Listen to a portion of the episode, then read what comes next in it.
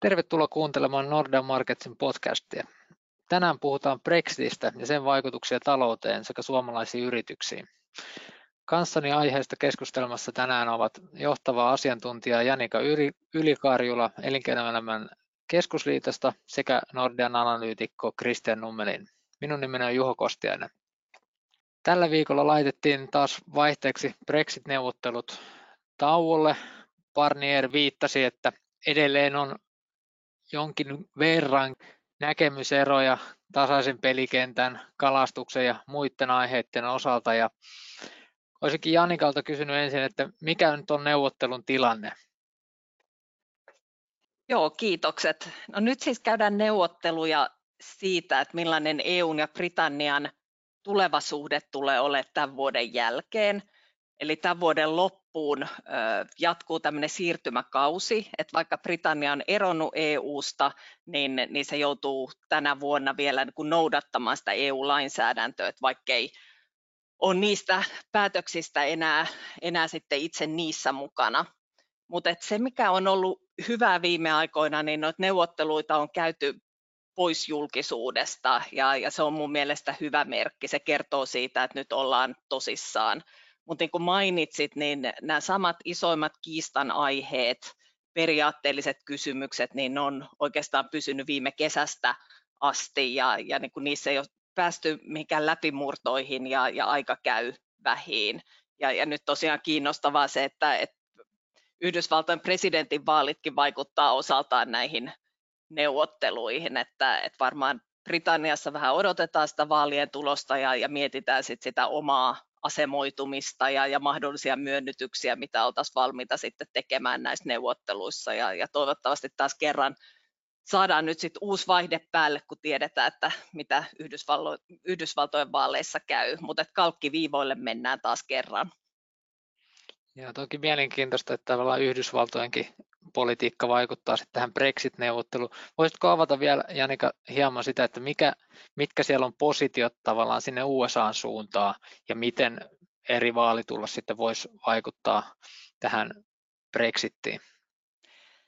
Joo, mä luulen, että vähän niin kuin eri aiheissa, niin, niin niissä on vähän erilaiset vaikutukset, että, että presidentti Trump on avoimesti tukenut Brexitia, Hänellä on hyvä henkilökohtainen suhde Britannian pääministeri Johnsonin kanssa, ja, ja Trump ei ole myöskään koskaan ollut tämmöinen EUn ylin ystävä, koska hän haluaisi tehdä diilejä yksittäisten maiden kanssa, mutta että, että kyllähän niin Britannialle kauppasopimuksen aikaansaaminen Yhdysvaltojen kanssa on, on varmasti tosi haastavaa. Samalla tavalla kuin se on ollut EUlle, että, että sitten kyse on, että, että millaisiin kompromisseihin he ovat valmiita – taas Biden toisaalta, niin, niin hän ei ole kauhean kiinnostunut tai ei ole ainakaan paljon nostanut esille tätä kauppapolitiikkaa. Ja, ja Yhdysvaltojen presidentit usein niin ensimmäisellä kaudella niin keskittyykin hyvin paljon kotimaan kysymyksiin, mutta että, että todennäköisemmin niin häneltä voisi saada kumminkin sitten taas tukea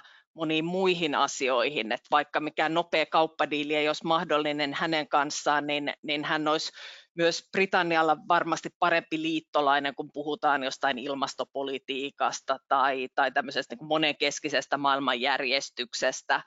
Et, et siellä on hänelläkin edelleen tämmöiset kovat vaatimukset Amerikka ensin, mutta se retoriikka on erilaista ja, ja hän varmasti haluaisi tehdä asioita yhdessä. Et, et varmasti kauppasopimuksen näkökulmasta ehkä Trump voisi olla Britannialle parempi, mutta, mutta monissa muissa asioissa niin, niin ehdottomasti Biden. Okei, eli siellä on nyt jää, jää sitten, jännitetään vielä, kumpi sieltä nyt saadaan sitten presidentiksi valittua. Ja tosiaan tässä oli yksi asia, mikä siellä on noussut esille liittyen tähän tota Irlannin rajaan, niin on ollut tämä Internal Market Bill. Voisitko Christian vaikka avata vähän, että missä tässä on kysymys ja minkä takia se oikeastaan USAta hiertää? Tällä tietysti Irlannin ja Pohjois-Irlannin raja on, on historiallista syistä hyvin, hyvin arka aihe ja on sitouduttu hyvin vahvasti siihen, että siihen ei haluta minkäännäköistä tullirajaa. Pelkona on tietysti, että väkivaltaisuudet esimerkiksi nostaa päätään. Jos tehdään raja, nopeasti tarvitaan poliiseja sinne ja jos tapahtuu väkivaltaisuuksia lisää, niin se tietysti on semmoinen iso kierre. Eli se pyritään kaikilla keinoin välttämään. Tietysti ongelmia tulee, kun, kun siihen EUn alueelle tulevalle tavaralle se pitäisi tsekata jossain vaiheessa, että se on esimerkiksi säädösten mukasta tai pitääkö niistä maksaa tulleja, jos ei ole, ole esimerkiksi kauppasopua. Tähän käytännössä tekee sen, että silloin Pohjois-Irlannin ja muun Britannian väliin pitää tulla tämmöinen rajamuodollisuus johonkin, jotta ne tavarat voi sitten liikkua Irlannin puolelle, kun siihen Irlannin ja Pohjois-Irlannin väliin ei voi, ei voi rajaa laittaa. Tästä on aikaisemmin entiset pääministerit Britanniassa kommentoineet, että tämmöistä järjestelyä, että tulisi minkäänlaisia muodollisuuksia Britannian sisälle, niin ei voi missään nimessä hyväksyä. Tuli Boris Johnson hyväksy tämän järjestelyn, puhu nopeasta teknologiasta, että voidaan kaikki hoitaa tosi helposti. No sitä teknologiaa ei, ei ole, ja nyt itse asiassa Britanniassa on ollut lakihanke Internal Market Bill, mikä rikkoisi jo aiemmin EUn ja Britannian sopimusta tästä, tästä tätä erosopimusta, mikä sovittiin tämän vuoden alkupuolella. Ja tämä on iso ongelma, koska se käytännössä rikkoo kansainvälistä lakia. Brittihallinto myös itse on, on sen myöntänyt. Nyt se on kuitenkin ihan viime aikoina vähän joutunut vaikeuksiin. Lain, lain käsittelyjä on, ei ole tulossa tällaisenaan suoraan, suoraan voimaan, vaan siitä käydään edelleen keskusteluja ja käsittelyjä. Tässä on tietysti myös, tämä liittyy Yhdysvaltoihin hyvin voimakkaasti. Siellä on, on ihmisiä, kellon taustoja Irlannissa on tärkeää poliittista ryhmittymää siellä. Aika nopeasti, kun tämä lakihanke esiteltiin, niin esimerkiksi Bidenin kampanjasta kuultiin aika kovaa viestiä, että turha haaveilla USA ja Britannian kauppasopimuksesta, jos siihen rajalle tulee yhtään mitään. Ja tämä on ehkä semmoinen asia kanssa, mikä, mikä tässä USAn vaalituleksessa kiinnostaa, mikä olisi ollut Trumpin suhtautuminen, Bidenin suhtautuminen on ollut, ollut aika, aika vahva. Ja, ja tämä tietysti aiheuttaa sitten myös harmaita hiuksia brittihallinnolle. Ja, ja kyllähän nämä kokonaisuudessaan nämä neuvottelut, mitä nyt, nyt käydään, niin nämä kalastusriitojen ratkaisu, tämä level playing field on niitä avoimia kysymyksiä. Ja ehkä tässä kalastuksessa on esimerkiksi Ranska on ollut se, se päälukko tällä hetkellä. Oletko sä Janika huomannut minkään näköistä liikkumavaraa siellä Ranskan ja EUn suhteessa tähän kalastukseen? Voiko tämä nyt koko homma törmätä fisuihin? No, no toivotaan, ettei näin käy. Et se tietysti niin suomalaisittain tuntuu oudolta, että tuo kalastus nousee niin isoksi asiaksi, koska eihän se niin taloudellisesti ole mikään iso kysymys, mutta et poliittisesti kyllä, sekä Britannialle että sitten näille joillekin EU-maille, jotka, jotka se Britannian vesilläkin on kalastanut ja, ja Ranska, tietysti heillä presidentti vielä on, on niin julkisuudessa ollut vahvasti tämän asian kanssa esillä ja siitä on aina sitten paljon niin vaikeampi, vaikeampi niin, niin peruuttaa, mutta että, että kyllähän sen sovun löytyminen, niin kyllä se edellyttää sekä EUta että Britannialta halua kompromisseihin. Ja, ja tuo tasainen pelikenttä, jonka mainitsit, niin se on ehkä niin yritysten kannalta sen niin tärkein juttu. Ja, ja silloin puhutaan niin valtion tukipolitiikasta muun muassa, että, että miten yrityksille myönnetään yritystukia, miten noudatetaan erilaisia työelämäympäristöstandardeja. Ja, ja tämä on EUlle tietysti sen takia iso kysymys, että, Britannia iso toimija tuossa ihan vieressä, heidän talous on, on tiiviisti linkittynyt meidän talouteen, eli ne kaupan volyymit on, on suuret, ja, ja tota, jos britit pääsee äh, esimerkiksi ilman tulleja niin, niin EUn sisämarkkinoille, niin, niin silloin halutaan, että myös ne toimintaedellytykset on, on tasapuoliset. Ja, ja tietysti tämäkään ei ole semmoista niin tyypillistä brittipolitiikkaa lähteä maksamaan avokätisesti mitä yritystukia mutta että et eihän me tiedetä, että miten Britannia pyrkii sitten esimerkiksi kompensoimaan Brexitistä aiheutuneet näitä taloudellisia kustannuksia. Näiden sopimusten pitää kestää aikaa ja, ja ollaan nyt nähty eri puolilla, että, että se suunta voi muuttua jäsenmaissakin nopeasti. Esimerkiksi just tämä sisämarkkina lainsäädäntö, Britannian oma, niin, niin kyllähän siitä tuli niin kuin aikamoinen hulabalo, että Britannia, joka tyypillisesti on vahvasti ajanut tämmöistä niin kuin kansainvälistä sopimusjärjestelmää, niin, niin heidän hallituksensa, joka on vajaa vuosi sitten hyväksynyt tämän erosopimuksen, niin nyt lähtee sitä kiistämään. Että kyllähän se on niin kuin ihan poikkeuksellista. Mutta se, mikä siinä oli hienoa nähdä, niin, niin EUn puolelta on kyllä niin kuin pää pidetty tosi kylmänä. Et siellä on toisaalta niin kuin tämmöinen oikeusprosessi käynnistetty Britanniaan liittyen, mutta sitten on jatkettu näitä niin kuin kauppaneuvotteluja tästä tulevasta suhteesta. Ja, ja niin kuin toivotaan sitä tai oletetaankin niin, että, että jos se kauppasopu löytyisi, niin silloin Britannia muuttaisi tätä omaa, omaa lainsäädäntöä, että siitä päästäisiin päästäisi niin sillä tavalla eroon tästä ongelmasta.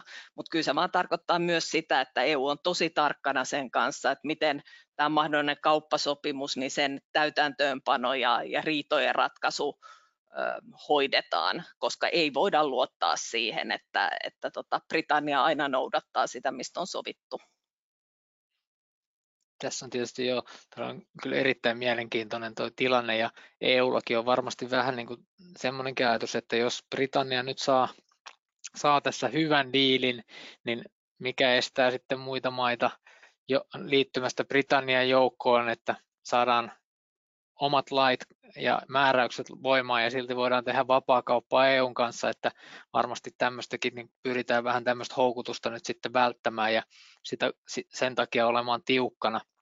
Mutta jos mennään nyt vähän näistä tota, sopimushommista ihan tuonne yksittäisen firman ja talouden puolelle, niin jos katsotaan suomalaisia yrityksiä, niin mikä tässä nyt olisi se isoin asia suomalaisten yritysten tuonti- tai vientiyritysten kannalta, että onko ne ne tullit, että millainen kauppasopu saadaan aikaa vai onko siinä niin kuin muut asiat, jotka on itse asiassa merkittävämpiä tota, tämän taloudellisten vaikutusten kannalta. Jos vaikka Janika aloittaa ja sitten Christian voi jatkaa. Joo, kyllä varmaan siinä alussa niin, äh, niin just nämä tullimuodollisuudet, mahdolliset viivästykset, niin tämmöiset kuin akuutit asiat, niin, niin nousee ehkä eniten esille, mutta että, sitten mä sanoisin, että pidemmässä juoksussa niin varmaan vielä tärkeämpi on se, että, äh, että miten se Britannian äh, niin kuin sääntelyympäristö muuttuu. Että kyllä nykyään ne yrityksille niin kuin vaikeimmat kaupan esteet tulee oikeastaan siitä, että, että se sääntelyympäristö on toisenlainen, että eri maissa on erilaisia teknisiä vaatimuksia ja määräyksiä, standardeja, ja, ja silloin mahdollisesti yritys joutuu tekemään tai tuplatestauksia eri markkinoille tai, tai mahdollisesti niin kuin erilaisia tuotteita eri markkinoille. Ja, ja tämähän oli niin Britannialle tärkeä tavoite, että, että he haluavat lähteä EUn sisämarkkinoilta pois ja, ja niin tätä itsemääräämisoikeutta vahvistaa ja, ja niin huolehtia itse päättää siitä omasta lainsäädännöstään. Et mä luulen, että se on semmoinen kysymys, joka sit pitkässä juoksussa on, on tärkeämpi, mutta kyllähän ehkä niin kun yleinen niin epävarmuus ja, ja niin huono ennustettavuus on, on tässä ollut, ollut se juttu, että kyllähän tämä on ollut tosi niin kuin hämmentävä ja turhauttava prosessi, että kestänyt 2016 juhannuksesta ja, ja vieläkään me ei tiedetä, että miten ensi vuoden alussa niin yritykset käy Britannia ja Suomen välillä kauppaa. Joo, kyllähän tämä epävarmuus, minkä Janika nosti esiin, niin se on, se on kyllä ollut merkittävää ihan taloudellisestikin kantilta, että vaikka sinällään kauppa edelleen käydään nyt jo syönyt sitä brittitaloutta ihan huomattavasti. Ja joskus muinoin, kun kyseltiin firmoilta vuosi pari sitten, että pitäisikö ottaa nyt ero ilman kauppasopimusta ja voisi tulla tullit siinä kylkiäisenä vai että tämä epävarmuus jatkuu, niin moni vastasi, että otetaan ero heti, koska se epävarmuus on, on hyvin iso ja on vaikea suunnitella esimerkiksi investointeja siinä vaiheessa, kun ei yhtään tiedä tulevasta suhteesta mitään. Samoilla linjoilla myös siinä, että kyllä, kyllä tässä ensimmäisenä nämä akuutit asiat, se byrokratia ja kaikki tsekkaukset, millaisen viiveen se aiheuttaa. Usein yritysten tuotantoketjut on aika slimmattuja, ei ole enää mitään suuria varastoja, koko tehtaan käyminen voi riippua siitä, että tiety, tiettynä päivänä tiettyä kellonaikaa tulee lisää tavaraa. Jos tämmöiset viivästyy esimerkiksi sen takia, että Britanniasta, jos, jos tulee tavaraa ja siellä on ö, ihan sekaisin koko raja ja jonot kasvaa, niin se on, se on iso ongelma ja tehdas voidaan joutua lyömään siinä vaiheessa kiinni, kun ne ei ollut saatavissa tavaraa. Myös nämä rajamuodollisuudet on usein aika herkkiä ajalle, eli, eli jos, jos kasvaa esimerkiksi yhden auton tarkistus muutamia kymmeniä sekunteja, niin tulee jo pitkät jonot ja siitä kun otetaan vielä pykälä eteenpäin, niin koko raja voi olla hyvin nopeasti sekaisin.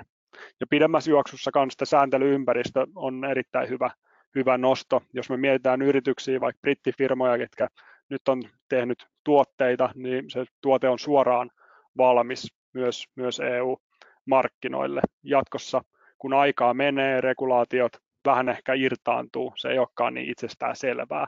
Ja silloin joutuuko valmistaa kahta tuotetta, ja se tekee hankalammaksi koko jutun. Sama tietysti myös, myös esimerkiksi suomalaisille tuotteille. Se, se aiheuttaa ongelmia, jos se regulaatio erkaantuu. Joo, se, tosiaan siellä voi tulla aika monelle tota, firmalle yllätyksiä, että miten se tavara nyt sitten liikkuu. Mites Janika EK puolella, onko teillä millainen kuva suomalaisten yritysten varautumisesta, että ollaanko miten varauduttu nyt sitten tähän vuodenvaihteen mahdolliseen hässäkkään, mikä saattaa tulla näiden uusien tullimuodollisuuksien takia, mitä siellä on tehty nyt sitten, että, että kaikki ei menisi solmuun? Mä luulen, että se varautuminen vaihtelee aika paljon, et, et varsinkin isommat yritykset, joilla on tiiviit linkit Britanniaan, niin kyllä siellä on tehty semmoista systemaattista varautumista ihan melkein siitä Britannian EU-kansanäänestyksestä lähtien, mutta kyllä sitten niin PK-yrityskentässä niin kyllä se tilanne on hankalampi, että meidän on hirveän helppo sanoa aina, että varautukaa kaikkiin vaihtoehtoihin, mutta eihän niin kaikkiin seuraamuksiin voi valmistautua. Ja, ja se vaatii niin resursseja, se vaatii osaamista, se vaatii rahaa.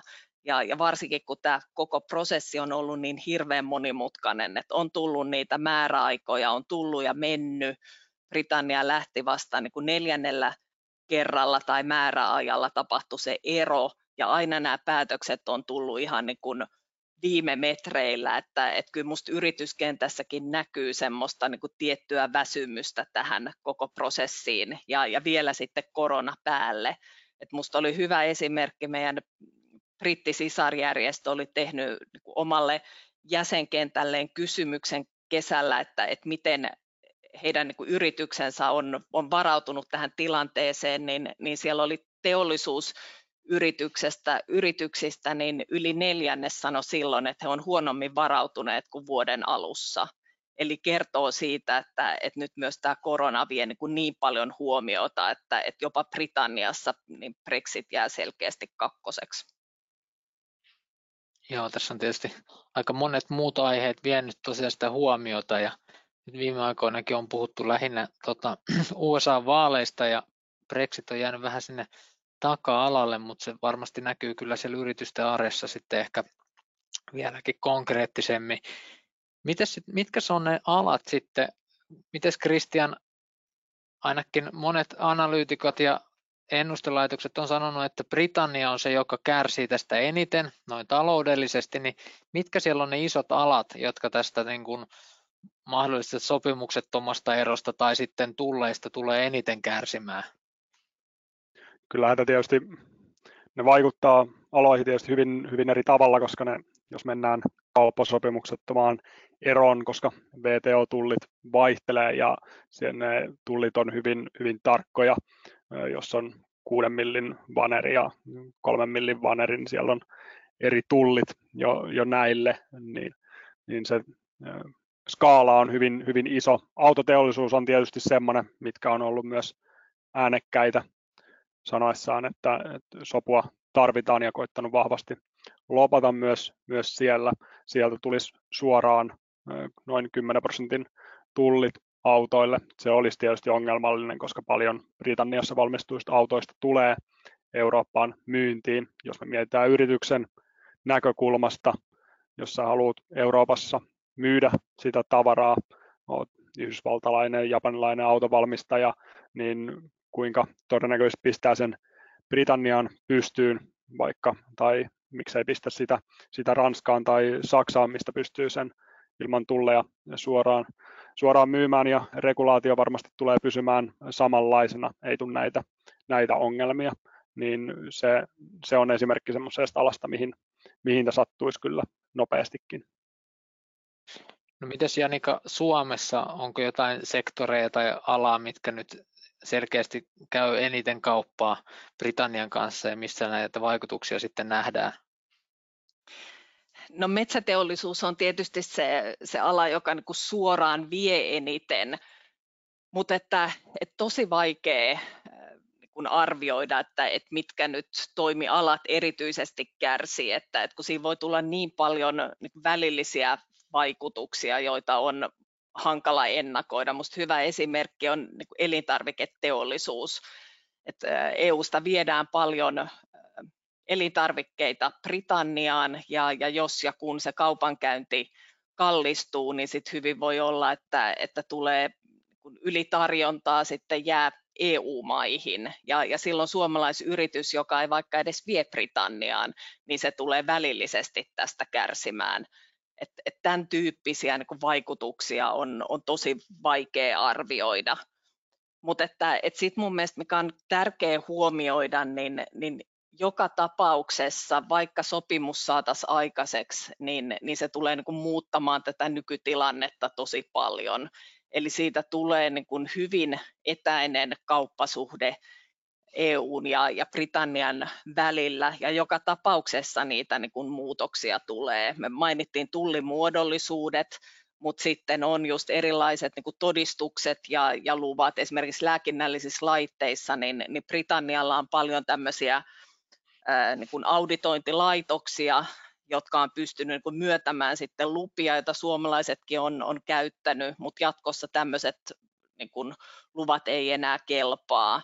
Tai sitten jotkut yritysten sopimukset, että, että jos niihin liittyvät liiketoiminnan kustannukset muuttuu paljon, niin, niin niitäkin yritysten mahdollisesti pitää päivittää. Britannia ei tule enää olemaan EUn alvialueella, tai sitten esimerkiksi tämmöiset alkuperäsäännöt, eli jos suomalaisyrityksellä on niin hankinta esimerkiksi komponentteja Britanniasta, niin, niin sen pitää arvioida, että, että lasketaanko silloin tämä suomalaisyrityksen tuote enää niin kuin EU-alkuperätuotteeksi, jolloin se pystyy hyödyntämään näitä EUn tekemiä kauppasopimuksia ja, ja niiden niin kuin tullietuuksia. Että tässä on niin kuin monia asioita, jotka me tiedetään, että tulee muuttumaan, ja, ja niitä tietysti yritykset voi, voi jo tässä vaiheessa arvioida ja niihin varautua.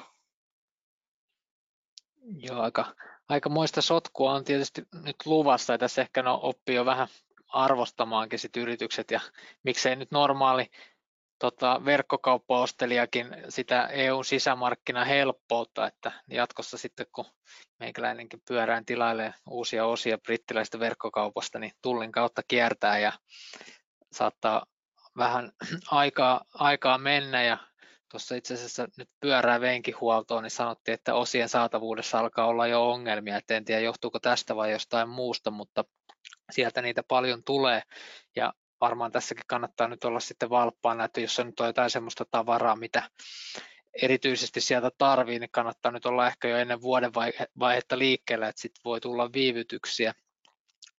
Oikeastaan tähän loppuun voisin vielä kysyä Kristianilta, että miten sitten, kun tässä on tätä kaikkea epävarmuutta ollut aika paljon, niin yksi on tietysti tuo punnan kurssi, että miten tuo valuuttakurssi, miten näet sen kehityksen ja miten siihen voi nyt sitten varautua ja ää, mitä kannattaisi nyt tehdä sitten ennen kuin, ennen kuin tämä Brexit tai oikeastaan kauppasopimuspäätös nyt sitten tulee voimaan?